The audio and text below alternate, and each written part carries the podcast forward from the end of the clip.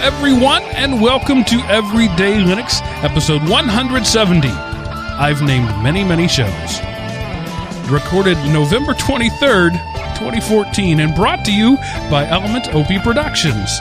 ElementOP.com. Welcome back, ladies and gentlemen, to the Linux show that's not about Linux, but about life in the context of Linux. I am your host, Mark, the Sultan of your so- of the soapbox, and joining me, as always, only not so much lately, uh, are your stalwart co-hosts, Chris, the gooey kid Anderson. No, that's not right. Chris, the command line Godfather Neves, and Seth, the gooey kid Anderson. Hello, gentlemen.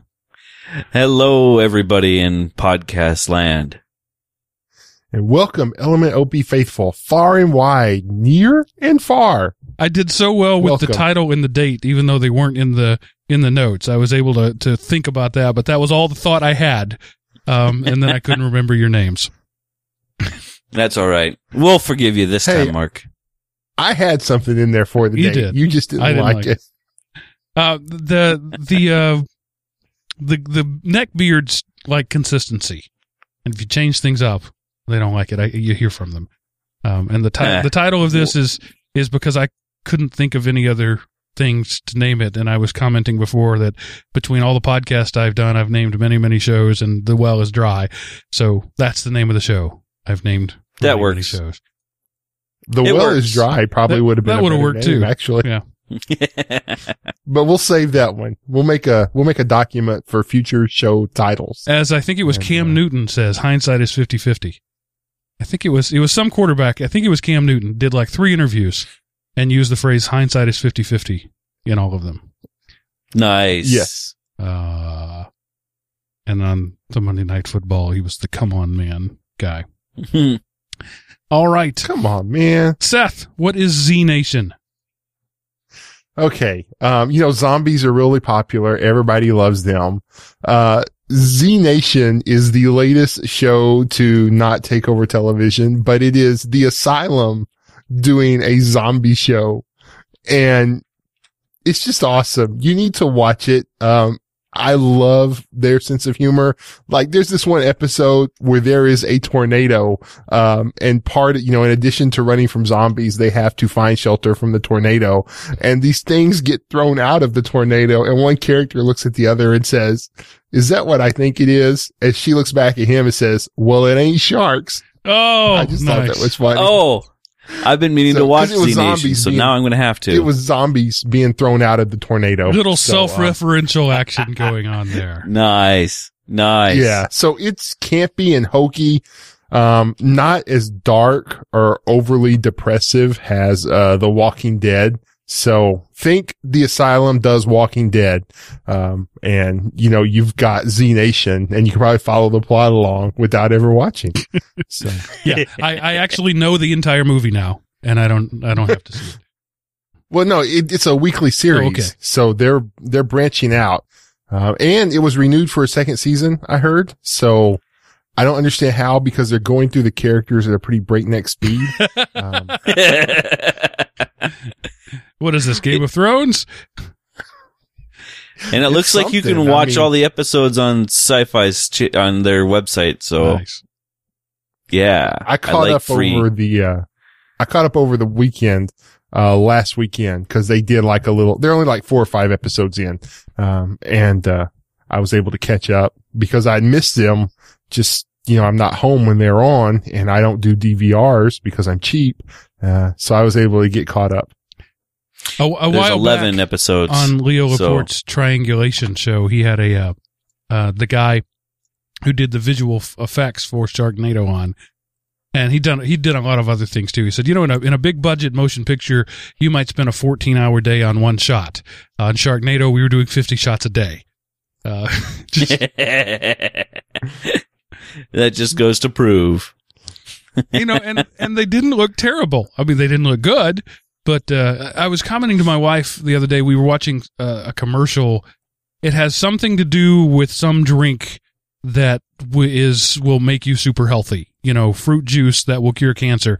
Um, and one of the, the this guy drinks it, and this cranberry juice terracotta warrior shows up, samurai I warrior. think it's pomegranate yeah, juice. I okay, whatever. Um, and I commented to my wife that that cheesy thirty second commercial, the the visual effects on it were better than um, Jurassic Park, you know, twenty years ago, multi billion Mhm. dollar uh, project, and it just that's that's where we are right now. You can do. You know, you can do visual effects from the from the late '90s. You could do the Matrix on an iPad now. Wow. Just think about that kind of blows your mind, right? Just a little bit. That we can Yeah, do that level kinda of does. of uh, on an iPad. Really? I rewatched Just The blow- Matrix uh, just this weekend, and I, it still holds up. And because they referenced the fact that it was set in a particular period of time, you can forgive all the the old technology, right? Because it's it's the technology uh, that they had when the war broke out sometime in the late 90s. So even though they're on Right. this spaceship and you're looking at an Acer 17 inch CRT monitor, you can forgive that because that was when the war broke out. Uh, so, Mhm. you know, it holds up uh, surprisingly well. It does. I thought so. Keanu Reeves is still a terrible actor, so that hasn't changed. Well, that's that's a guarantee there. And you know, I'm still hoping that someday they will do a sequel for The Matrix. Cause it was an awesome movie and it deserves a sequel. Well, there was some good um, uh, f- fan art and some some other things like that that that really carried that storyline on. So you know, it, it's been done. It's it's a shame it never made it to the motion picture though. Yeah. Cause it would, I mean, there was so much promise there and so many stories left untold that a sequel or even, even a trilogy of films might Yeah. have been good. But, you know, sometimes I know you can't do a sequel right. And I guess it's good to just leave the king on the throne all by I, I feel the same way about the Star Wars series. You know, we we we Yeah. have the next series coming up, Luke Skywalker's kids. I would like to have heard Darth Vader's story. It's a shame that that they never went back and retold that story because it it would have been, you know, if Lucas had really paid attention to it, he could have done something really good there. But, Yeah, uh, I know. alas, it shall Episode never be. four. What were episodes one through three all about? The world will never know. Right. Yeah. All right. Um, Snickers, Snickers. the gooey kid rants about the basic lack of lack of basic math skills. Ready to go. Okay. Here's the, th- you know, uh, I'm still boycotting Sonic for the rest of the year because they don't know how to add. Well, come to find out, it's not a Sonic problem. I think it's a product of the American Oh, man. education system because I went to Burger King today and I got something that's supposed to be two for five. And guys at home, y'all might want to follow along, get out a pen and paper and write this down. Is 878 minus 318 $5? Um, no. No. I- I'm precisely, but apparently Burger King thinks that equals five bucks. And whenever I even, I told the drive through person, I was like, um, you overcharge me. All, well, all I know is this equals that. Right. And I'm like, no, it doesn't. And then so she called her manager and her manager looked at it and I could tell her manager didn't know what to do. So I said, it's like 40 cents plus. And she's like, well, do you want me to refund you 40 cents? And I said, yeah, I kind of do. So so at least at least she realized there was a problem or pretended to realize there was a problem so i don't need to boycott them and you know as much as i eat out that's a nice chunk of change missing so um but yeah i just like how hard is it if you're going to do something to do it apparently it's very hard Right. because this is the uh, second restaurant that has done that. And, uh, I, they'll be hearing about it when the show's over. I've got my, uh, fill in thing for my BK experience. It's going to be very bad, Burger King. But like I say, at least the manager fessed up or either that she just didn't want to argue Right. with me Yeah. because I really don't think she knew that it wasn't equal to $5. Um, but anyway, I just, how, how hard? I mean, I'm driving, I'm like thinking, wait a minute. This isn't the vet plus tax. Something is wrong. So I get the receipt and look at it. And I just think you should be able to do basic math, Right. You know? I, I, Anyway, upon the urging of members of this audience and, and other people as well, I read the uh, uh, Daniel Suarez uh, Daemon, uh, and just this week I've been reading uh, the follow up Freedom, um, and there's a scene in Freedom where this guy goes to pick a random burger joint, and orders like a, a 398 meal and a 497 meal. And the guy says that'll be 1458 and no kid you got it wrong no i didn't. That's that's what it is. It's 1458 look kid what is 398 plus 497 it's 1437 sir. No it's not. Get, the manager comes over and says well, what did you order? I ordered that and i ordered this. Well yeah that's 1490 no it's not. And it's exactly what you were talking about in the movie. It's it says so on the computer, and and the point there in the book was that if if something's on a computer screen, people will believe it. They don't they don't think. Yeah, you know, and it's not so much that I wanted the forty cents. I just wanted the price I was charged to equal the price on the menu. Wouldn't that be nice? If you want. If you want to charge $300 for it, just let me know. Don't say you're charging $5 and it rings up more. So anyway, come on, people. That's my come on, man. when when I was in college, I worked at a burger joint. Anybody in Texas and Oklahoma will know this place. Everywhere else, probably not. It's called Braum's. Uh, think Dairy Queen burgers and ice cream. Um, and we had computerized registers there. Of course, this was 1991, so not as computerized as they are today. But we weren't allowed to use them because the owner of the company believed that his employees should be able to do math. And so we, we were required to count math, uh, count change back out loud to the customer. We couldn't do it in our head. We couldn't just hand the customer. We had to count it back and we weren't allowed to, to calculate it. And at the time I thought, well, this is stupid and inefficient. But now I'm like, wow, that the guy's right. Cause I, I knew how to do stuff, but there were people I worked with that struggled with that. And it was actually an educational experience for them to make change for a 20. Yep. And, uh, so it was a good policy and I'm, I'm all for it. Yeah, I think I think when more worked places at should do it. McDonald's, I worked at McDonald's in the early 2000s. I would point out to my manager when they programmed the POS system wrong. I was like, uh, excuse me, this doesn't add up. How do you, and then so they see, they go look, see it. Oh, wait a minute. You're right. So, um, you know, I, and again, I'm not some savant math genius, uh, who walks around saying five minutes to Wapner, but it's basic Right. math. And I think people should be able to do it. Yeah. If you, you should have to, you should know the squares through 25 without thinking about it. And you should know multiplication at least through the 12s. You shouldn't have to think about what's 12 times 11. You should just know. That should be instinctive. Wait a minute. 24 squared. I know 25.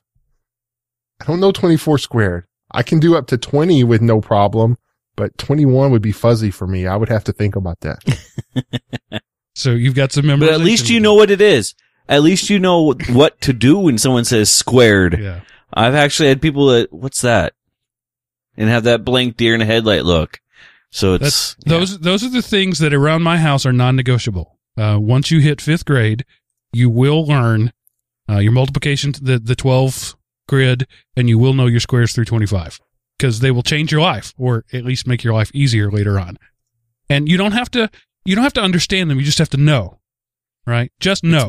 yeah, memorize it. All yep. right. Wow. we- You're going to love the Common Core. Ugh, no, so I've, when I your have, kids start doing that. I have dealt with Common Core.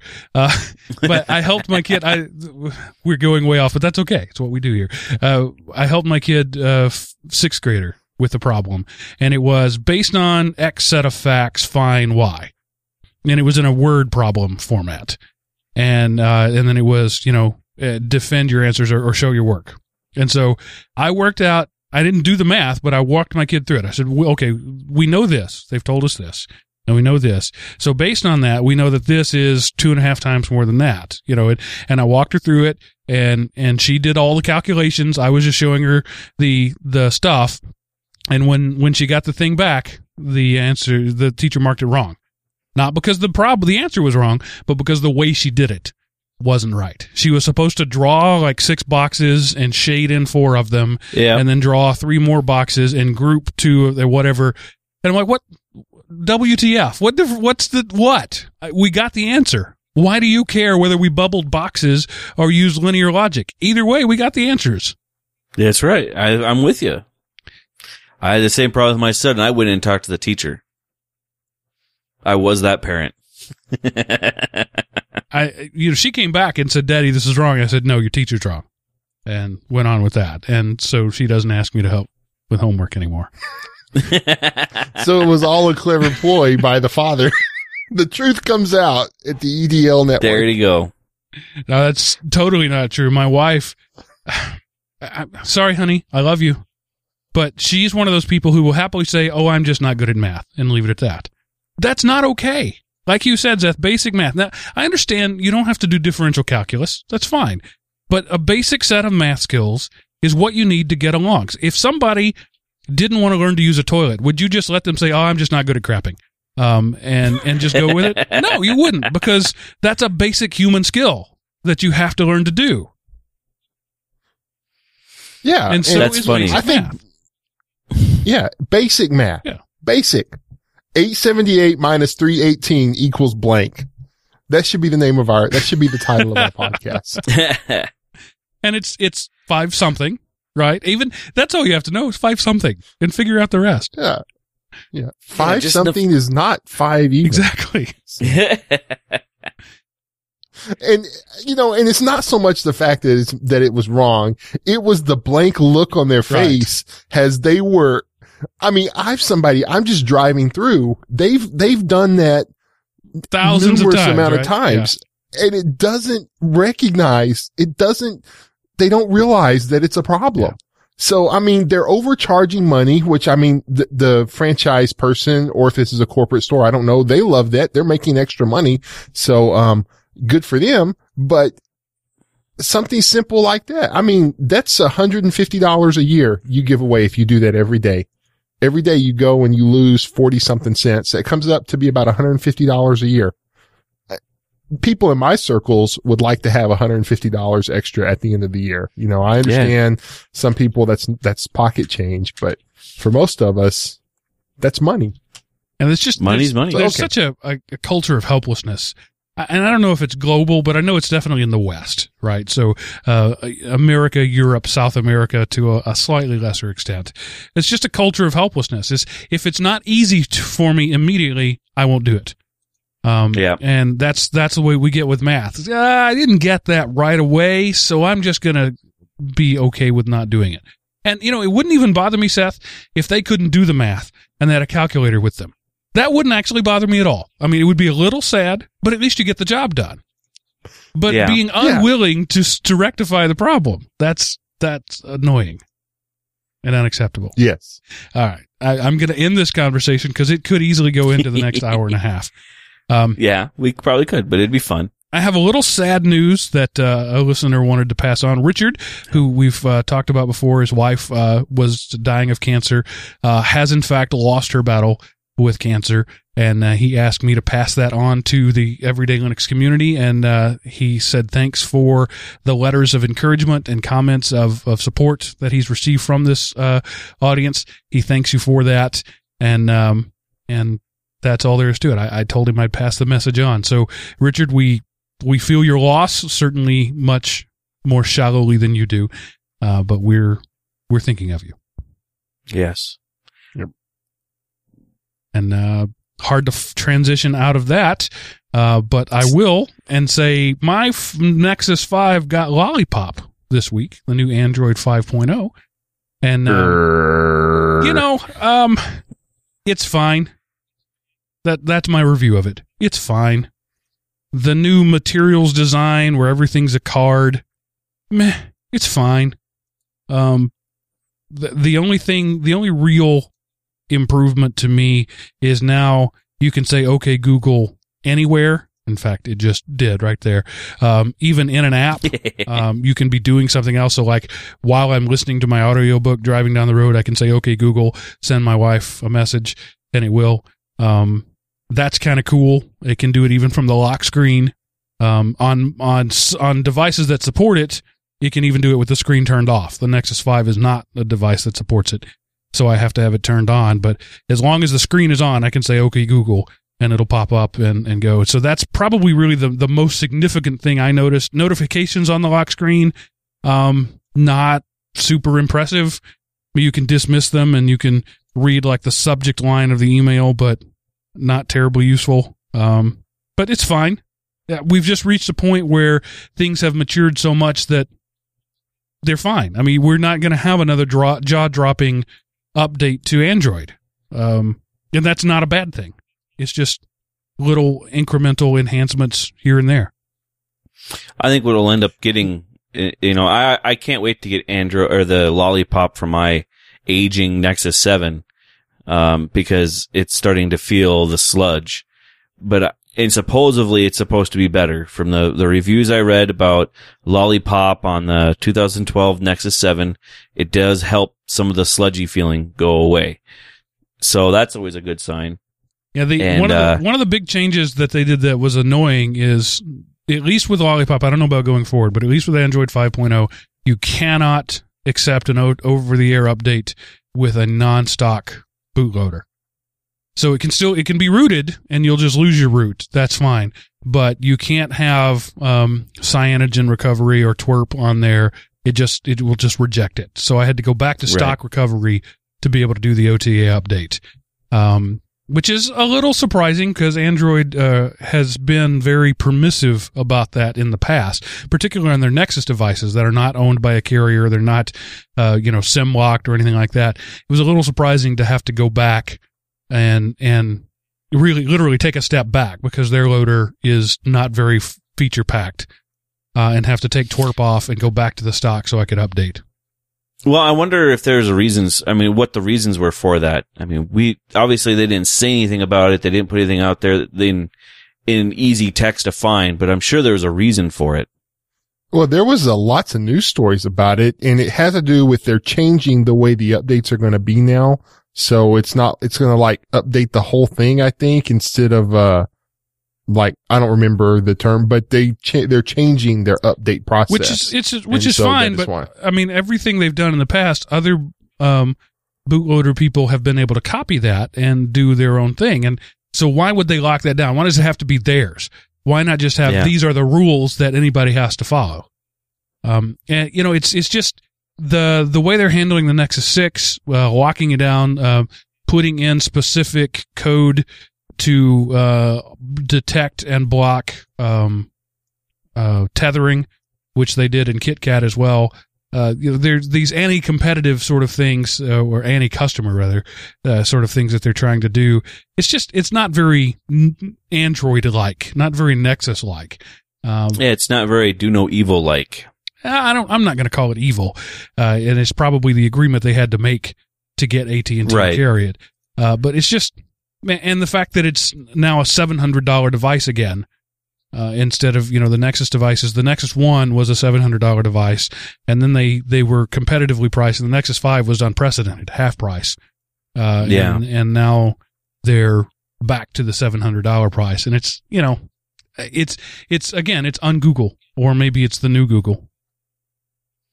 And it's hard to say. I know personally, I was hoping for the another run of half priced phones for my next upgrade run because that would be the next one I'd be going to. Now I'm kind of not sure which way I'm going to go. Um, maybe maybe I'll go turbo. Yeah, the the Droid Turbo looks uh, interesting. The uh, the OnePlus One um, is probably the new flagship unlocked phone. Um, but right, but you have to only get, one. five of them at a time.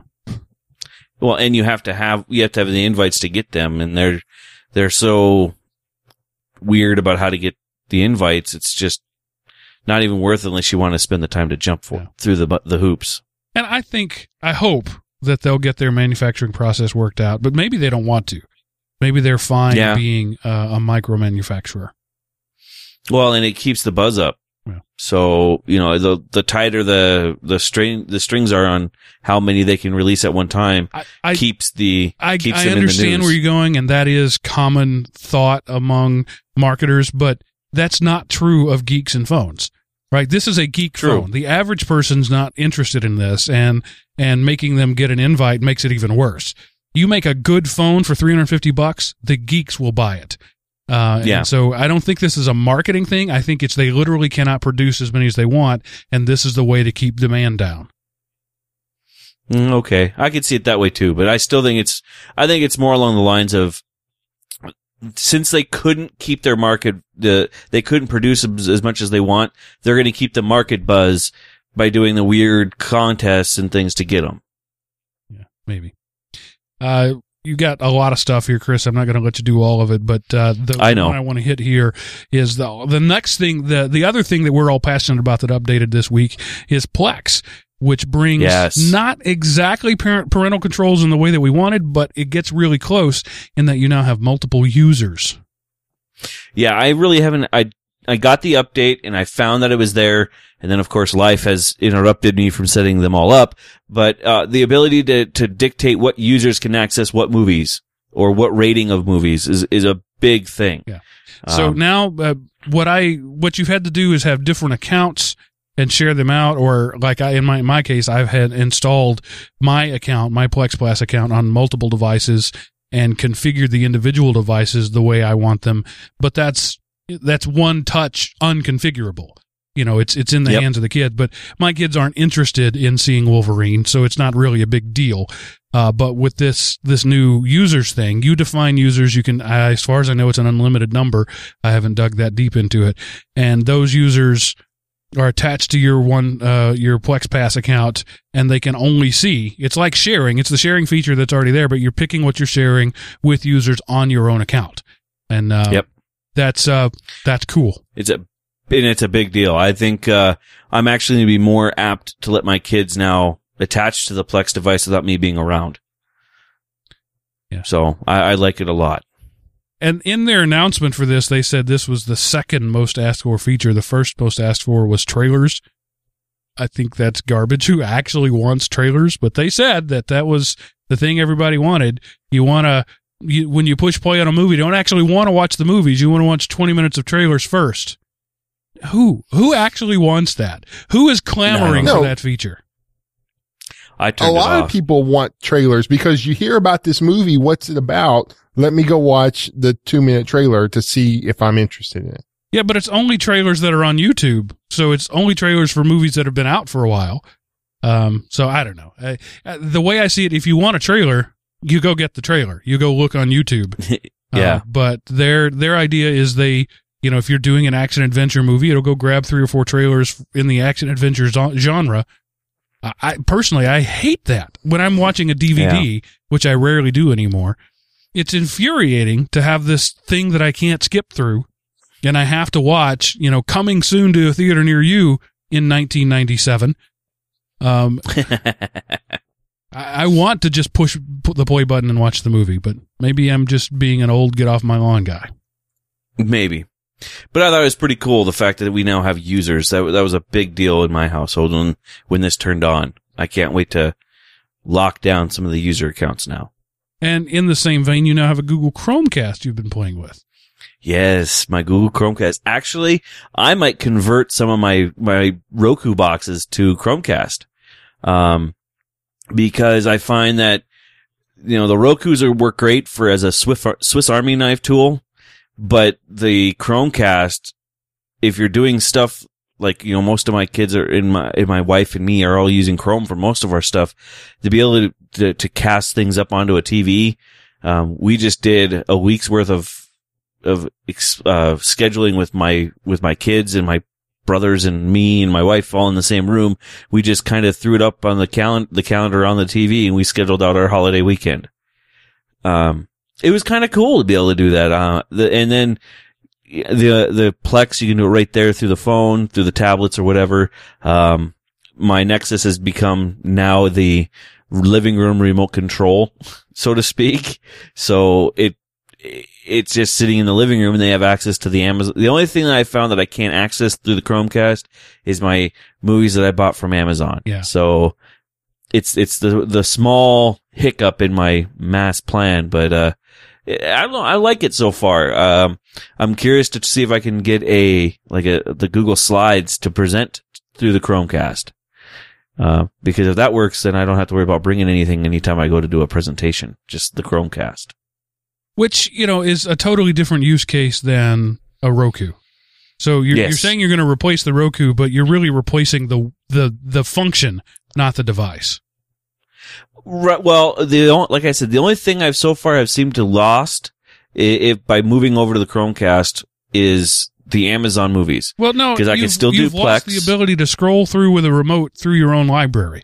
You now have to have this entirely separate device, and you have to play it on the device and throw it up to the to the cast. You you've lost a lot. It's just not affecting you in the way that you really care about. Yeah, okay. Yeah, that there there is that, but the anytime you attach to like Netflix to the Chromecast, it's not it's not streaming through the tablet or the phone. It's a direct connection from the Chromecast. Right. But you have to start it on the tablet or the phone. You can't Right, start it which- from the Chromecast. because- where the, where Roku it- it- you can. Right, but you it, it becomes a remote control then after you start it. Yeah, and if you Which, want to with my kids losing- control, go for it. But Well, know, but my kids are more apt to not lose a tablet than a remote control. So uh, there'll be no more tearing a bedroom apart where my daughter and my son have both thrashed their room trying to find the remote control for the Roku, and then not want to pick it back up after they find it. All right. it it's a small case, but it's an it's a point. I, yeah, I, I, I'm saying this having not had a Chromecast, but I do have the cast to uh, XBMC function. Uh, Yep. so it's very similar to that that I have on, on with my home theater. And, um, I, Chromecast is great for what it is, but it is not a home theater device. No, it's not.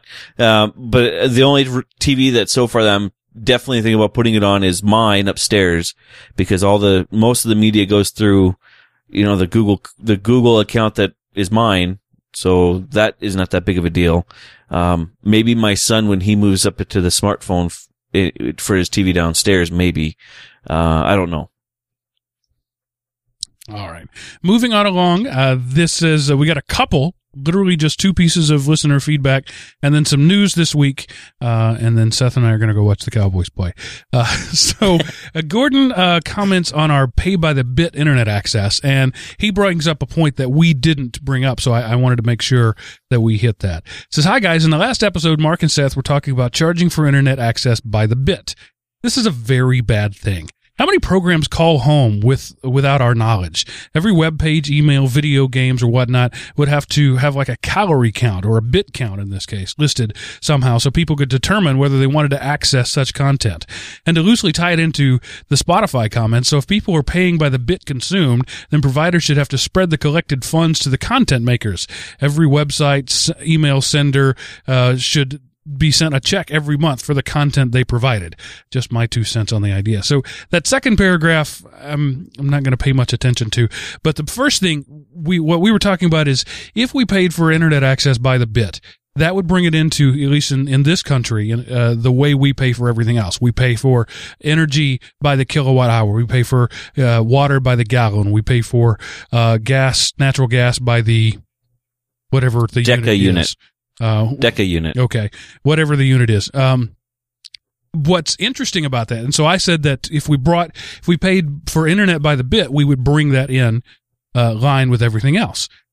But his point that I hadn't even considered is nobody can force me to run my faucets without my knowing it. Nobody can can light my furnace from afar without me knowing it. But in terms of email, well, I have not till you get a smart house. Right. In, in, in the case of email, I have no control over what is sent to me. And even if I'm filtering it, I have to look at it. You know, the filter systems have to look at it to be able to filter it.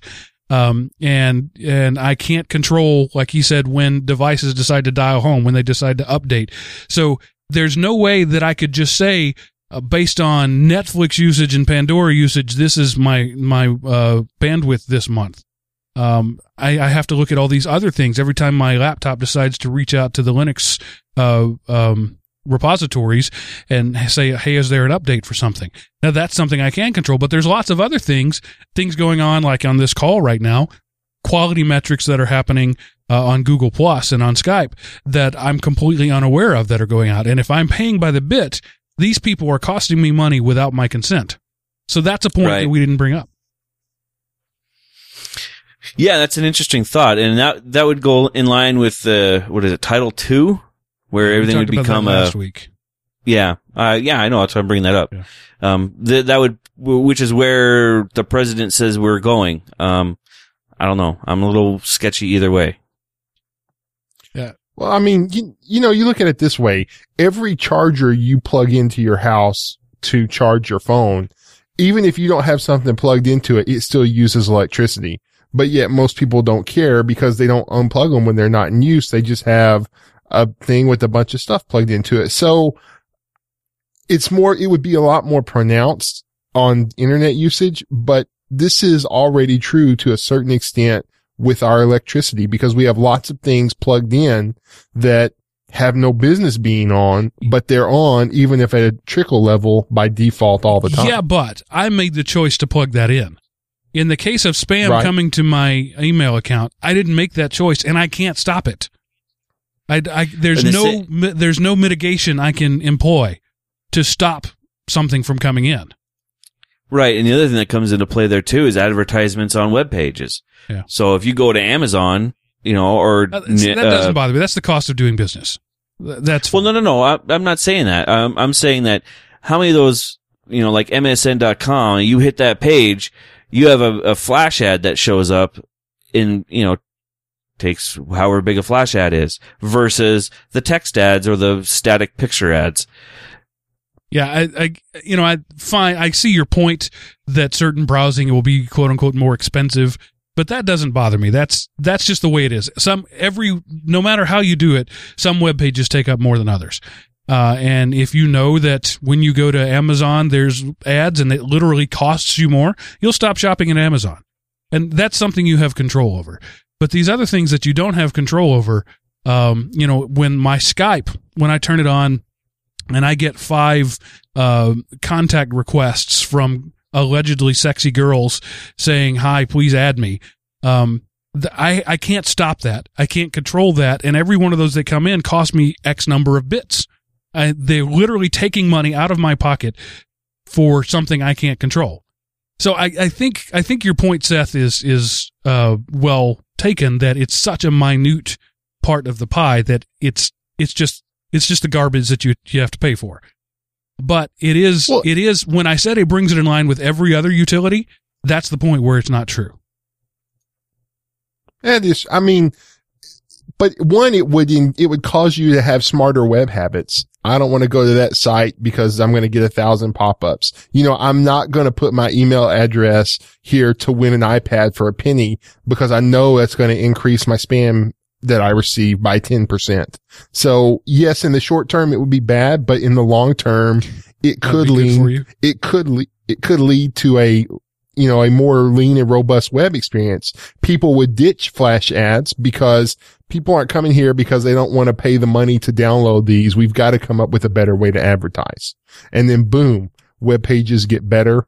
Uh, so yes, Well, I mean there's trade offs. There's good and there's bad to every possibility. Yeah, and and I just want to reiterate my position that I think pay by the bit is not good, but it is the way we pay for everything else, and so it's a model that I think people will accept.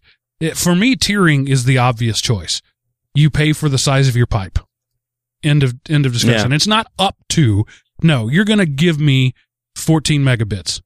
You're going to guarantee me I will never get less than 14 megabits. That's the pipe that I'm paying for um, and you charge me whatever you think you need to charge me for that. That's the logical way to do it. Um, you know, that's the way we buy groceries. We don't buy uh, based on on you know the how much we think we're going to eat. We buy a chunk of groceries and we use it until it's gone.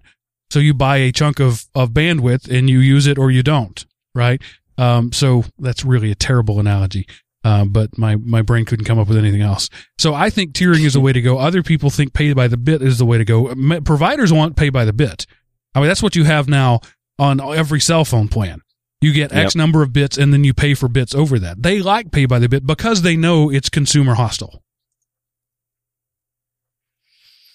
All right. Yeah, That leads us right I'm- into this next bit of email from Nadusin, who sent a very long, multi-page, quite entertaining email, but did me the solid of including a TLDR at the end. So that's what I'm going to read to you. In conclusion, and TLDR too long didn't read, uh, how much paranoia is healthy in this world of choice and free services? How much have the EDL team changed their digital habits from losing access to a file or service in the past. So uh, Dropbox goes away, uh, Google Drive goes away, um, uh, Skype is is spying on you. Based on these things, what kind of paranoia have we here on Everyday Linux uh, succumbed to? How has the fear of losing services caused us not to do something, or this fear of spying caused us to do something? So uh, just we'll start with you, Seth. You're the most paranoid of the group. What, what is your answer? Well, whenever it gets to a point, I just, I quit doing things because it's simply not worth the hassle. Um, Do you have any examples? I- well, um, you know, I pretty much quit Facebook messaging because they had, they want you to break it out to another app that to me, I just, I don't want to have a hundred different apps that equal less than one web page. And I've quit using my Gmail account on my phone because I can't do anything with it. I don't want a hundred different apps. So whenever they do something that I don't like, I simply quit using their service. And, uh, so you still use your so we- Gmail address. What app do you use? I use the web when I am at home or work. I don't really do Gmail when I'm on my smartphone. Okay. Hmm. Interesting. Chris, what about you? Has has paranoia changed your habits? Um, kind of. Um, I'm a little more patient, or not really patient. I'm a little more cautious about what I put out there on the internet. Um, I, I know a lot of times if I had my way, there would be nothing out there that I didn't agree to being putting out there. So pictures of me or my kids. Um, my wife, on the other hand, is on the other side of that coin, and she's like, "Let's spray it out to everybody because my family members never get to see us." So, um, so I had to, you know, obviously change the way I do things a little bit because of lack of choice. Um, but honestly, I really haven't done a whole lot of, of paranoia switching. Um, yeah, I know Dropbox is spying on what I put up there, but the only thing that's up in Dropbox really is the stuff for the show.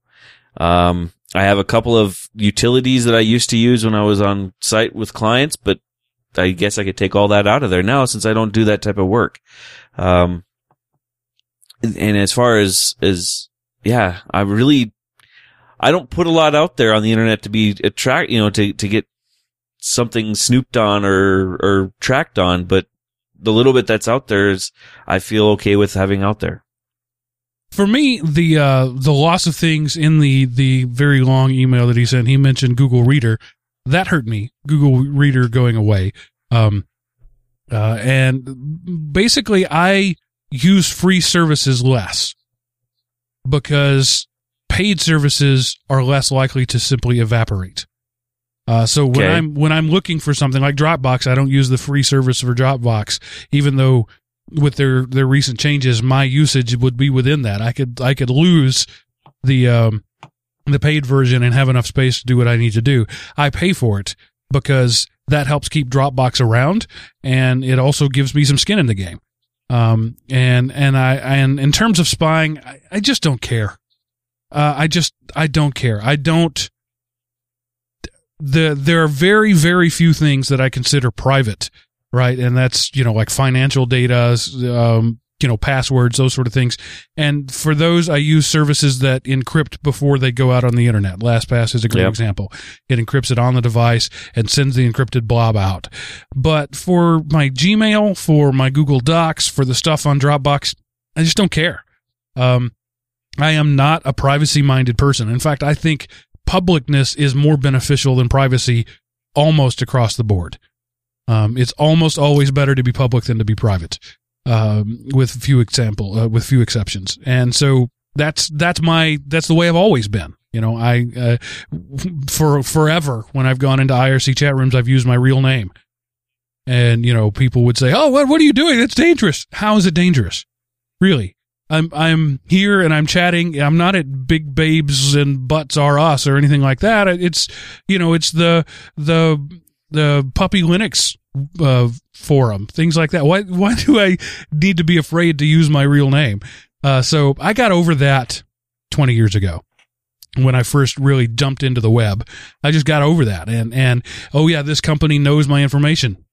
So I it's publicly available. In fact, I was just watching just today a, a teaser for a local uh, NBC news story, and it's like this is the information I found out about you from publicly available sources. I found out where you went to school. I found out where you grew up. I found out the town that you live in. I found out the people that you associate with, and this was supposed to be shocking. And the whole time I'm like, so that is by definition publicly available information. The, Right. When I registered at a public school, that became public information. When I went to a state funded university, that became public information. When I took a job at a public school, my salary became public information. People voted on how much I should get paid. Uh, so what? Uh, you know, you know who I associate with. Yeah, because I friend them on Facebook and it says so right there. You know, you, you, you know who I make phone calls to. So does the phone company. Uh, th- th- uh, we just really, particularly, I think, um, more in the U.S. than in other places, get all in a tizzy about people knowing our stuff. But the stuff that they know is not important and Yeah. certainly not interesting to anybody. that's more along the lines of where I am with privacy. You know, I really, there's some things I don't want out there and there's some things I do. Um, obviously financial stuff is definitely a no, but you know, there's still some services that put it out there anyway. So I don't. I don't Um, want somebody to know the login to my bank account for obvious reasons. They could take my money. They could spend my money elsewhere. You know, I don't mind people knowing how much is in my bank account. That to me, I don't think is a private piece of information. I don't care. Um, yeah, you know my the that's one of the things that I I've commented on before. I, I moved from the public sector, where like I said, people voted on how much to pay me, to the private sector, where I can literally be fired for telling my coworker how much I make. yeah, Um, and I don't understand other than the idea of what you make a hundred thousand more than I do for the same job. I get that, and they're trying to avoid that. But you know, financial data other than the ability to spend my money, I just I don't get upset about it. I never have. Yeah. And back to, you know, round robin a little bit on the apps. I guess I never commented on that. Um, I'm actually in the same boat you are, Mark, when it comes to applications of any form. If it's something I'm using and I'm using to the capacity where I would breach their free model, I'll pay for it gladly.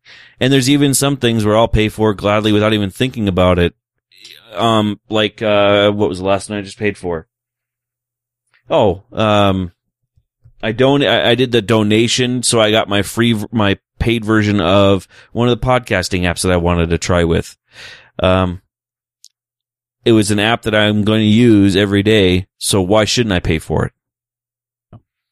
Same thing with all my other apps. If it's an app that I'm using every single day, I pay for it. I use Skype almost every day. I actually have a subscription to Skype. I know I don't need it, but I use it. So why not? All right. Any other comments on that? Uh, so we'll move on to the news. Uh, Google and Firefox are parting ways. That surprised me when I read that. Yes. So now your default search in Firefox is no longer going to be Google, but it's going to be Yahoo. And from what I've read on it, I don't know if this is going to be Yahoo or Yahoo's rebranding of Bing for your search. I wasn't quite able to figure that out. But again, I didn't put much into it. I just came across the story and thought, wow, I, this is unusual because Google is Firefox's cash cow. Um, but apparently Yahoo will become Firefox's cash cow.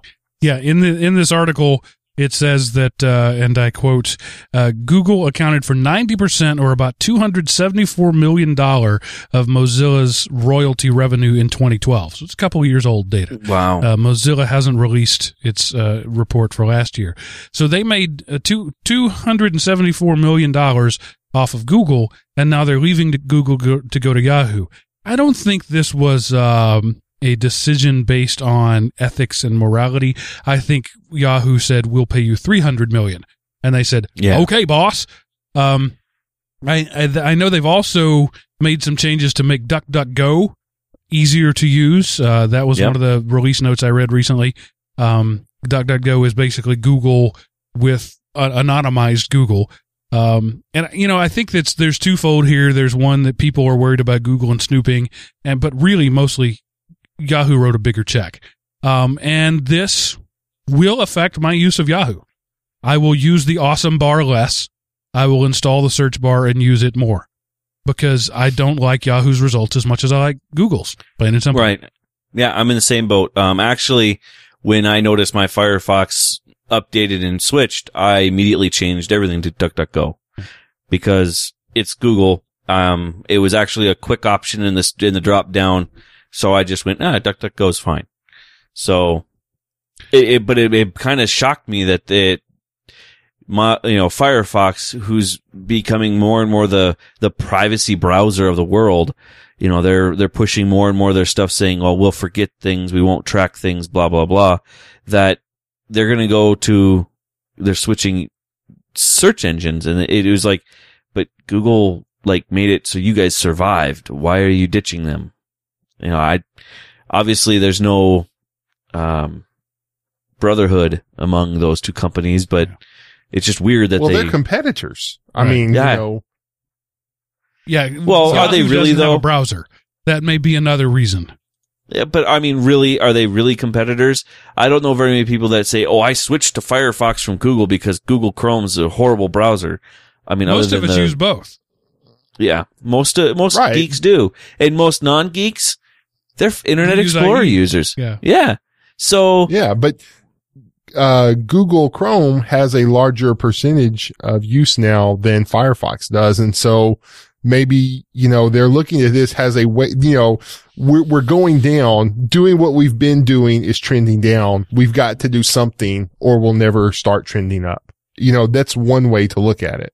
So it's, uh, Yeah. I don't remember the exact quote, but I can't tell you if things change, if they'll get better or worse, but I can tell you they won't get better if we don't change. Um, that's not the exact quote, Right. but you get the gist. yeah, I, mean, I mean, I guess they they have to change to try and you know change that trending, but man, I don't know if moving away from Google is a good idea. I mean, if, we'll if Yahoo steps up its game and becomes as good as Google, fine. I have no loyalty there. But in, in my most recent side by side tests, Google trumped Yahoo every time by a lot. hmm Oh, Um, I'm with you. And plus, And in my world right now, where I've I have totally uh, subsumed myself into the Google uh, ecosystem. Right, my my phone with the Google Now. I mean, I I was searching something on. Uh, I searched a link, uh, an actor's name, to get to IMDb because I was too lazy to go to IMDb, and I knew Google would take me there. And a couple of days later, in my Google Now, under the what to watch things, based on your interest in this actor, you might like this movie cool. I'll go check out that movie. Some people think that's creepy. I think that's freaking awesome. I did a search Yeah. on my computer and my phone recommended something off of it. That's not going to happen using Yahoo. And some people are going, yay, that's not going to happen using Yahoo. But me, I think it's great. Yeah, I'm with you. I'm to- I've totally drink the Google juice and I don't have a problem. And I love when I get the little Google now because you search for that. Here's something, here's a whole bunch of things you might want. So I, I'm, I'm all in for that. Well, yeah. And I know I used to be Yahoo everything. And a couple of years ago, they changed the My Yahoo page, which now it takes effort to get to your old My Yahoo page. But I used to have like movies and it would list the most re, it would list the, the show times and you could put different theaters on there. And then I went there one day and you had to search by movie and all my theaters were gone. And it was just like, they, they seem to have stripped away Yahoo stripped away all the stuff I liked about them. And so now I just have a Yahoo email address that I've had for, I don't know how Forever. long I've had it. Like, Yeah. yeah. So it's, it's my old, well, not my oldest, but it's used to be my favorite email address. And now it's just like Yahoo really, you know, uh, they, they, they bleeped the pooch, so to speak. so Um, yeah, no transition to this. Um, a, a hacker gives an old game new life. Oh, we'll go with that. Yeah, um, you know, homebrew, uh, com- uh, games for gaming systems is a cottage industry that's been around for a while.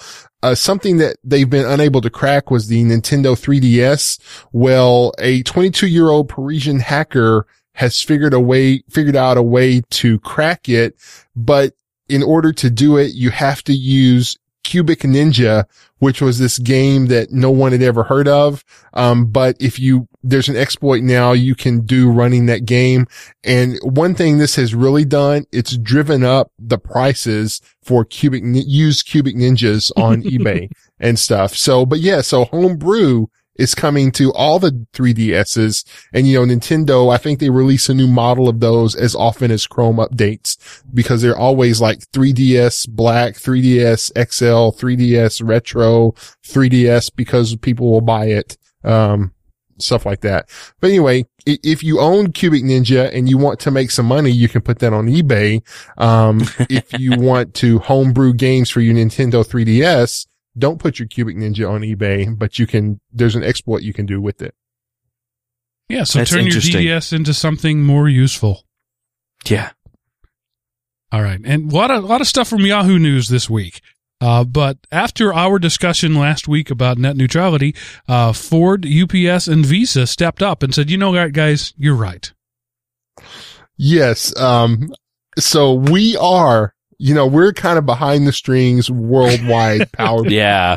power player here, but no, um, you know, because it's like, it's like you were talking about, Mark, when you're a public, uh, organization or government and people meet with you, um, you have to record who met with you and what they talked about. And so, you know, um, companies such as Ford, UPS, and Visa met with the FCC to advocate for net neutrality.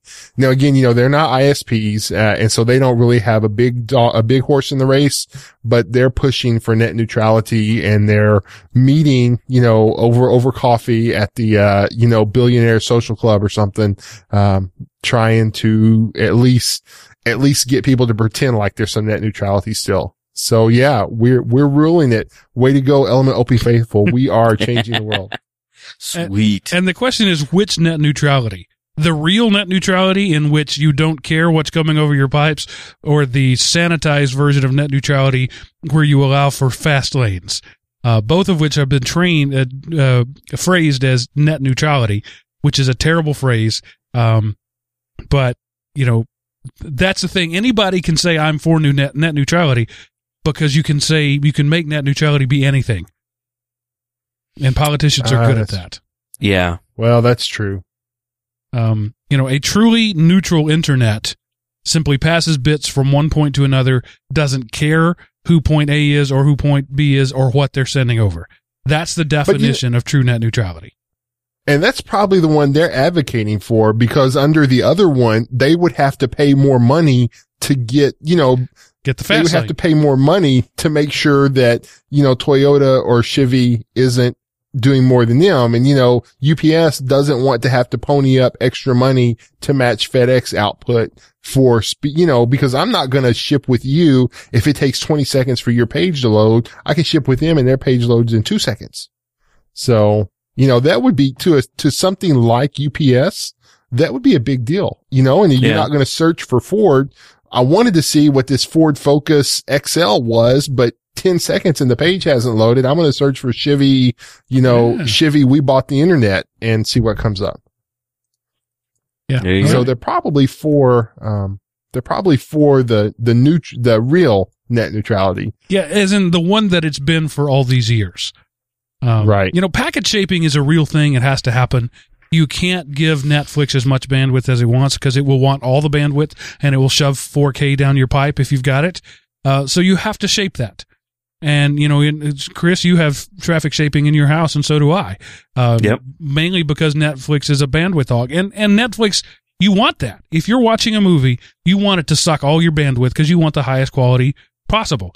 So they're doing a good thing in service of their customer, but also you can destroy your customers and even other customers. So I understand the concept of traffic shaping. It needs to happen. And that's where the pipe comes in.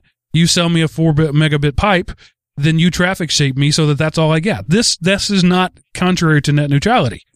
This Nope, is just making things new. work well. This is why you want uh, uh, these Skype packets to have high priority over that BitTorrent you're downloading because it doesn't matter what order they get there in, they'll be reassembled. Skype has to come in the, the same order.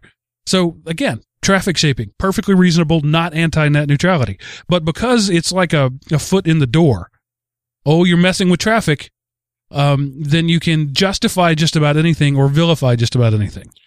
Well, and under traffic shaping, you can also throttle stuff and say it's for network maintenance. Right. You know, I don't want my network to be out of control. So I am throttling Netflix, but I'm giving my video streaming service carte blanche Right. on the network, but I'm doing it for, you know, under it's so it's abused by both sides. Right. And um, that's the danger I'm of this saying. whole thing and why we need a better definition than net neutrality, a better word.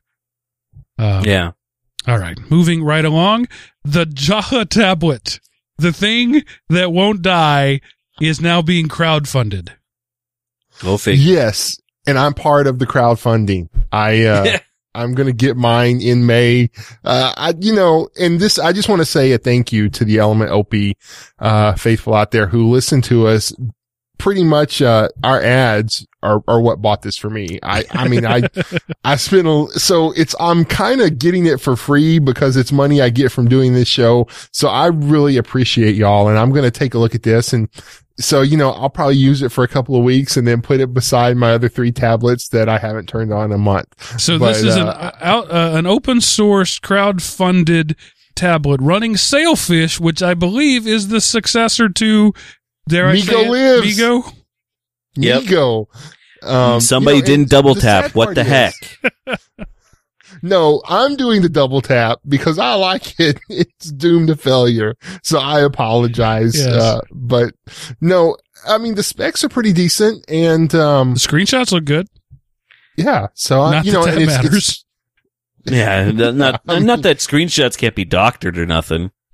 yeah, it's due in May. So, you know, I, I got in on the, not the first wave, but, uh, like the third wave. So, Uh, Yeah, two hundred bucks is what they're selling it for right now. Two oh nine, I think, if I'm reading this right. Um, and then if 20 for shipping. it's if if it's even a decent tablet for two twenty nine after shipping, Yeah. that's fine. That's great. Yeah, yeah, it's a win. The only thing w- when you look down the specs line is the uh the battery is kind of small compared to the other ones. Yeah. The battery. so I wonder how small. much I wonder how much ch- um battery life you'll have. Uh, I'm I'm interested to hear, Seth. Oh, I I can't wait to hear what you think of it.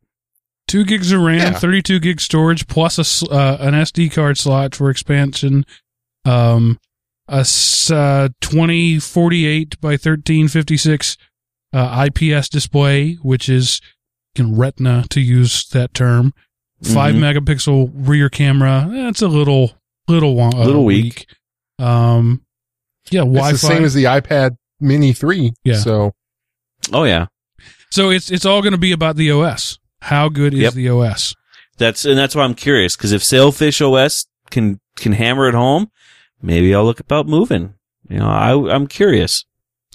I don't know. Even though I even though I want to double tap it, They're not going to have the am curious. ecosystem. So it's going to be like, you know, but they're going to, you're going to be able to load Android apps apparently. So if you don't like the ecosystem, you're going to be able to somehow do that. And like to me, I think Android is too big and has too big of a market share. So I'm, I'm coming off of my Android recommendation. I, I, I just think over 80% is too big. You're So, underdogging it. You're so, yeah, underdogging I'm it. You're supporting betting on the underdog. competition. Uh, not competition, but I'm, I'm supporting to maintain diversity in the, uh, in the tablet and, uh, smartphone OS. well, as long as we're on the topic of open source hardware, let's talk about a Stallman approved laptop, the Librem 15. Oh good. Oh good. Yes, this, um, they're trying their funding over at crowdsupply.com. They're not having the same success. $38,000 raised of their $250,000 goal. Whoops. Yes, uh, whereas, uh, Jolla is like, uh, 3 million of their $250,000 goal in a shorter period of time. But I mean, the specs on this laptop are not bad, but it is open source. It is very expensive. Um, you know, your laptop is going to be $1,500 basically. Um, and for $1,500, you could buy a heck of a la- a heck of a lot beefier laptop than this. Um, but yeah, I just wanted to, you know, I mean, I'd like to get someone from the uh, EFF on here, and so I want to show them some love. And uh, well, I'm about to torpedo that right now when I read this line that says, The reality is that unless every aspect of your kernel, operating system, software, and applications are free slash Libre and open source, there's no way to know that your computer is truly working in your best interest. Purism is the first to solve this problem. Wow. I, I don't even need to comment on that. The statement alone is nutty enough. It's ludicrous. it, I totally agree with you that it is over the top and extremely way overboard, but I'm glad we have somebody on that side that far out in the loony bin. That's true. Yeah, we got to have that far far side, right? I mean, you need, you need the fringe right and the fringe left. So you'll see how good hanging out in the middle can be. You know, if everybody was in the middle and you didn't know what was on either extreme, it would be awful. But when you look over there and you go, that guy's a fruitcake and you look over there and go, that guy's a loony bin. I don't want to go either direction. It's perfect right here in the middle. So, um, but no, I, I, I would not, I mean, you know, if I want, if I found the winning lottery ticket, I would buy one of these, but I, I would not do this. It's too much for me. You know, I'm giving up some of my, uh, some of my get off my lawn, uh, let me watch my cat videos in peace, uh, in peace, tinfoil bodysuit in order to have affordable tech. I understand that. And, you know, I'll, uh, I'll let the radiation poison me to sleep every night because of it. So if you configure this thing with eight gigs of RAM, which isn't a lot, um, a one terabyte SSD and a DV, CD DVD, it goes up to two grand. Um, Jeez. so this is trying to be a MacBook Air, essentially. Um, and it's trying, it's fully open sourced hardware, meaning that anybody who understands circuitry can look at it and say, yup, there's no backdoors hard coded here. But, you know, there's like 7% of the world that can do that. So, eh, good luck to them. I, I would like to see, I'm, I'm honestly, truly would like to see them succeed on this. Uh, but wow, that's a long road to hoe. yeah, no kidding. I would, I would buy one. I, I would pay a small premium for that.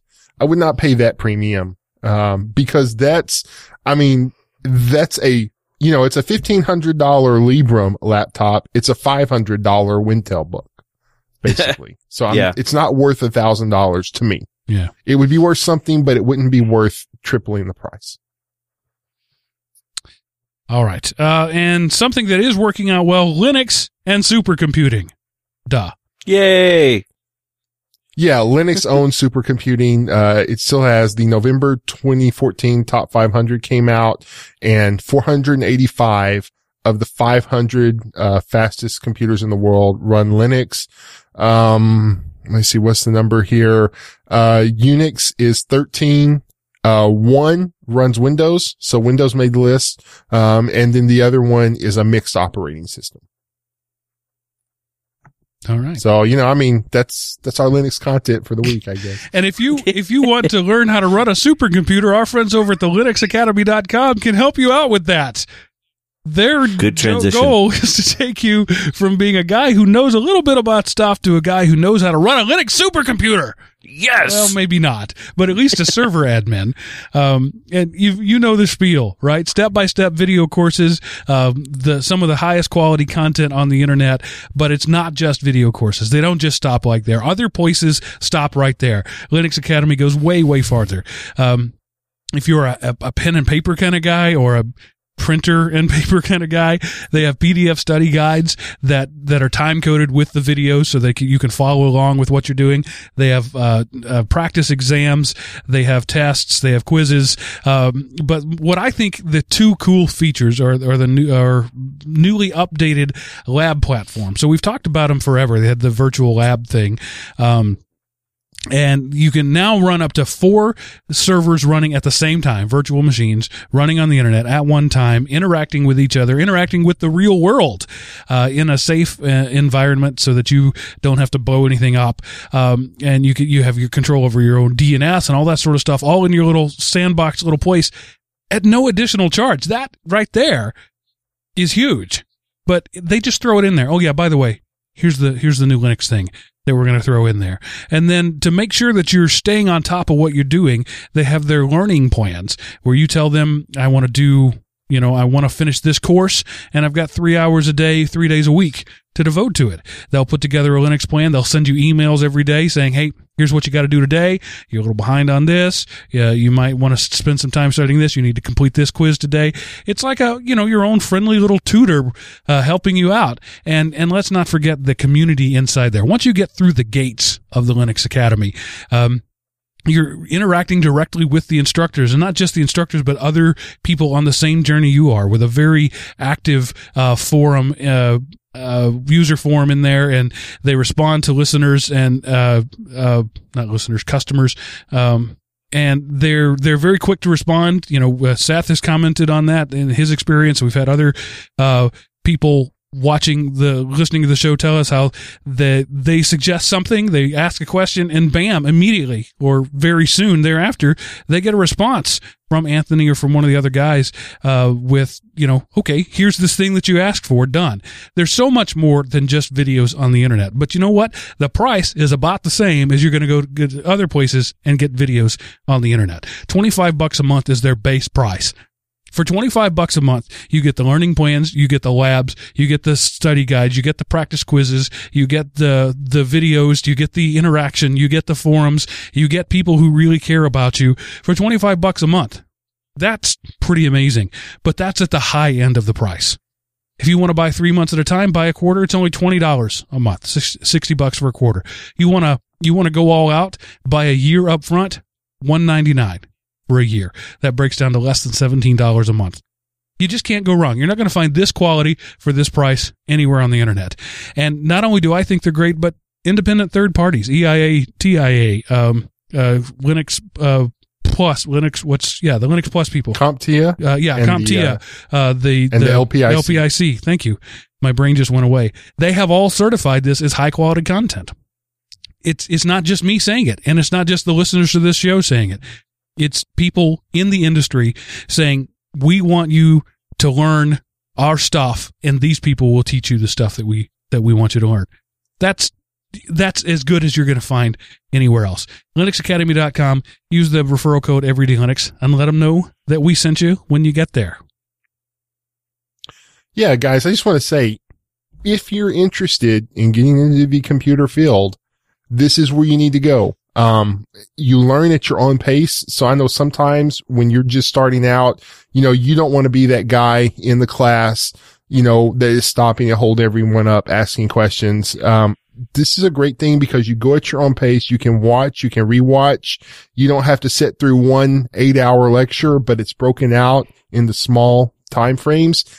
Wait till you have a week free or so. Buy one month and try it for just one month. And then when you see you like it, then go for the, go for one of the larger plans, probably the year, uh, the year thing just to get the most for your money.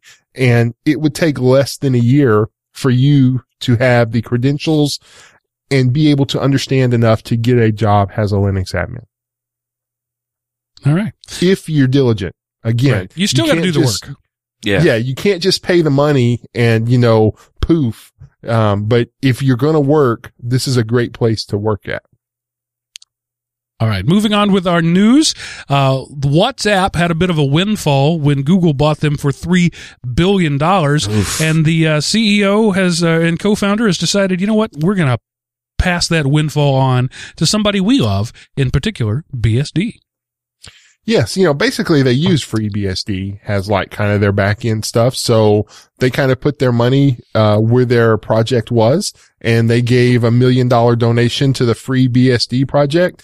Um, you know, FreeBSD has been around longer, um, than Linux. I believe, I know BSD has and I think FreeBSD has, but it's got, it's got the pedigree. Is that the right word? Pedigree. Pedagogy, Uh, pedigree, yeah. Yeah, pedigree. like. It's got the pedigree of, uh, you know, tracing the, its roots back to the computer systems of yore, back when it was all puppies and kittens and the world was a great place. Um, but FreeBSD can trace itself back to the end. And so they've got enough money to, you know, a million dollars. It'll at least get them through the holiday season. Yeah. I would hope so. And so he says that uh, he got into computers because of BSD, and he's a billionaire now because of BSD. So wow. awesome, Spence. That's that's great. that is awesome. You know, and it just goes to show that you know, just because somebody sells out their app for a few billion dollars doesn't mean they don't they, they forget where they came from. That's awesome. I mean, come on. He made a billion and he gave a million. That's Well, this I mean, time still- he may give a million next year. yeah. right. Yeah. But I mean, Or, you know, in his next, maybe his next uh, billion dollar project, he'll give him another million. So, right. I mean, I, I've a lot of times those those entrepreneur guys that make a big monster project like that and that make you know billions of dollars, they don't just stop at one. You know, they're three or four times coming back to the well and and making a new product. So maybe we'll see something more for that guy. Yeah. It's probably why I'll never be one of those because I would stop after one and I would just be, I would just, you know, try to, you know, coast to the end of life as I'm spending the last of my billion. Uh, I don't know. So that's probably, I guess, why I won't ever be one. Well, you know, the people who make a billion dollars are people who are driven. And Yeah. when you're driven, you don't stop at a billion. Yeah. right. nor do they stop with one with like I said, they, nor do they stop at once because it's Yeah, like, all right. I, I did it once, let's do it again and again and again and again. I mean, look at someone like Kevin Rose. He's not a billionaire, but he's close. But how many times has he gone to back to the well?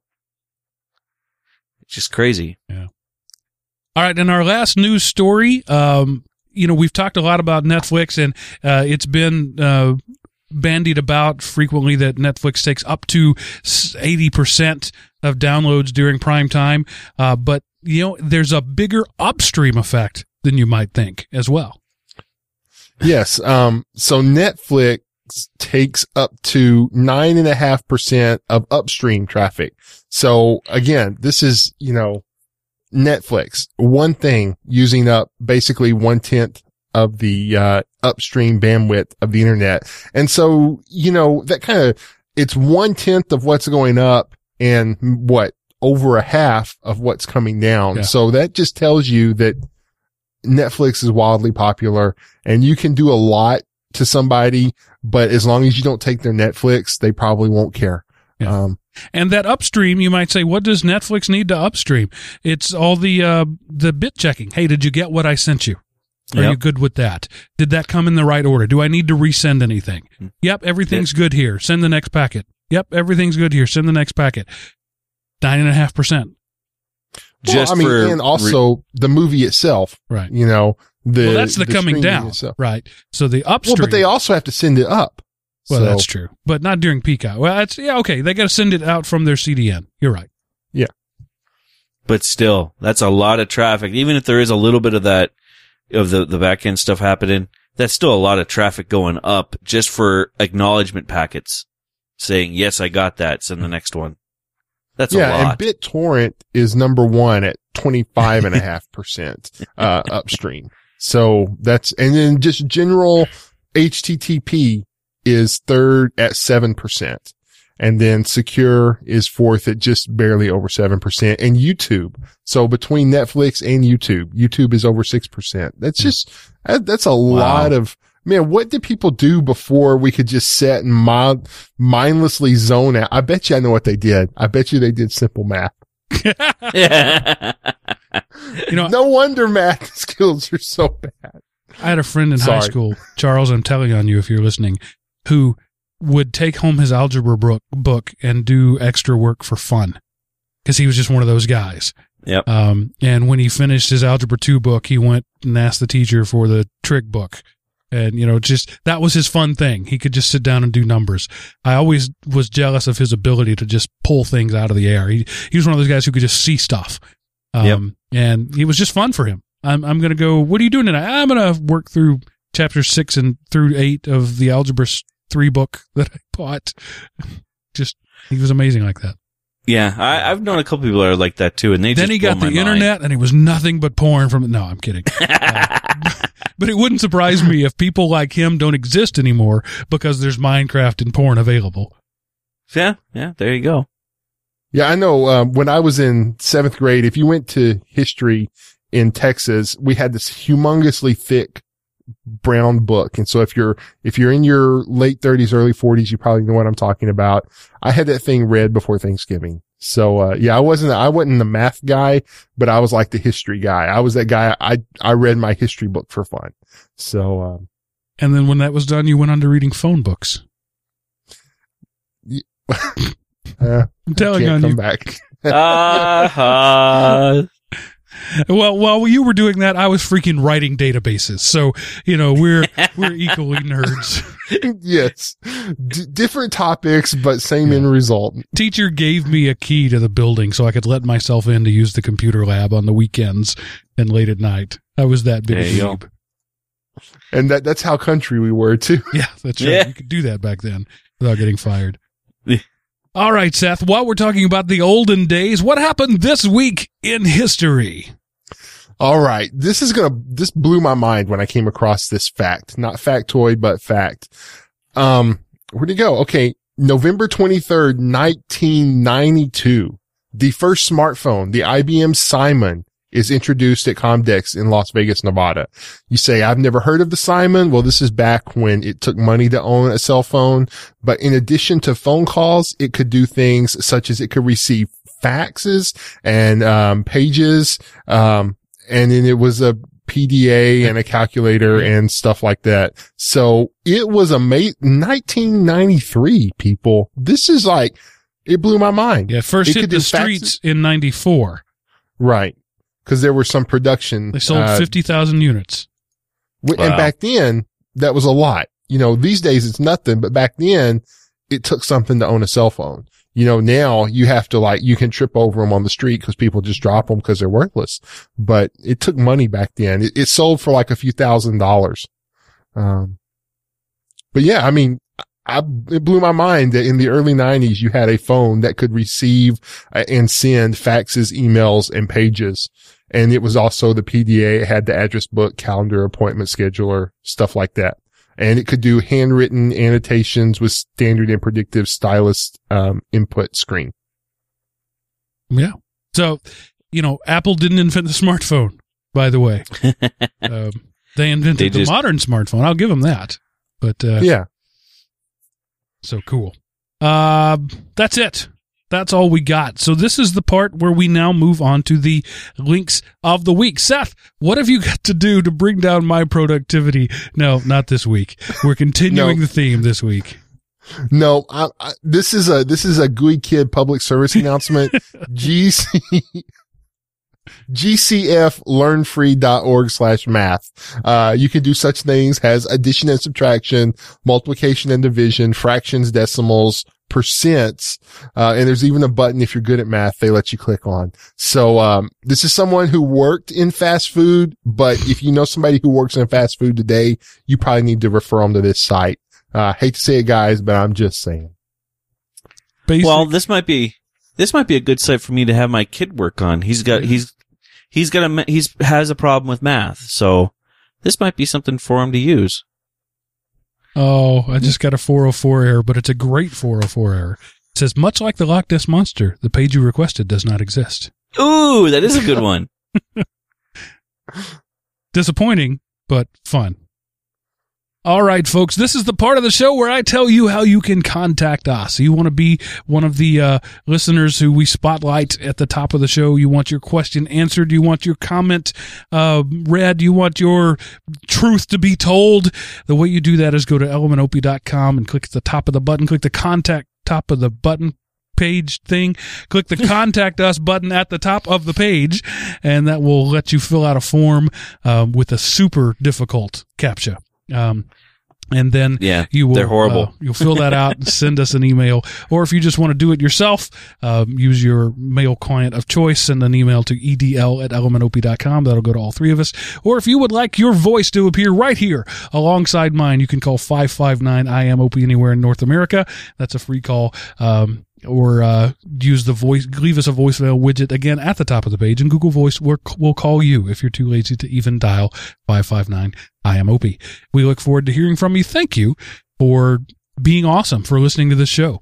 Uh, if you'd like to show us some financial love, uh, we'll take a million dollars. If you made a no billion problem. dollars based off of your listening to uh, Everyday Linux, we'll take a million. Uh, just so Or- you know. Or if you just want to give us a hundred million, we, we won't mind. No problem at all. Yeah, a billion would be fine too. I mean, if you want to give us the whole billion, we'll we'll do nice things with it. Yeah, th- think of the tax write off you could have if you did that. A hundred percent tax write off. That'd be great. yeah. Um, or if you just want to do your shopping at Amazon using the elementop.com slash Amazon link, won't cost you a penny. We make a few bucks that way. Uh, if you want to show us some, some love over on uh, elementop.com slash Patreon, that would be awesome as well. Sign up for any amount, a couple bucks to a hundred bucks to whatever you want to do. Uh, and that'll support the show and we appreciate that. And of course, there's always the tip jar at the top of the page there if you want to just kick some money. If you don't want to do any of those things, please, at the very least, tell people about the show. That's all we ask. And thank you for being an awesome listener. Chris, Seth, as always, thank you for being awesome hosts. And that ends this episode of Everyday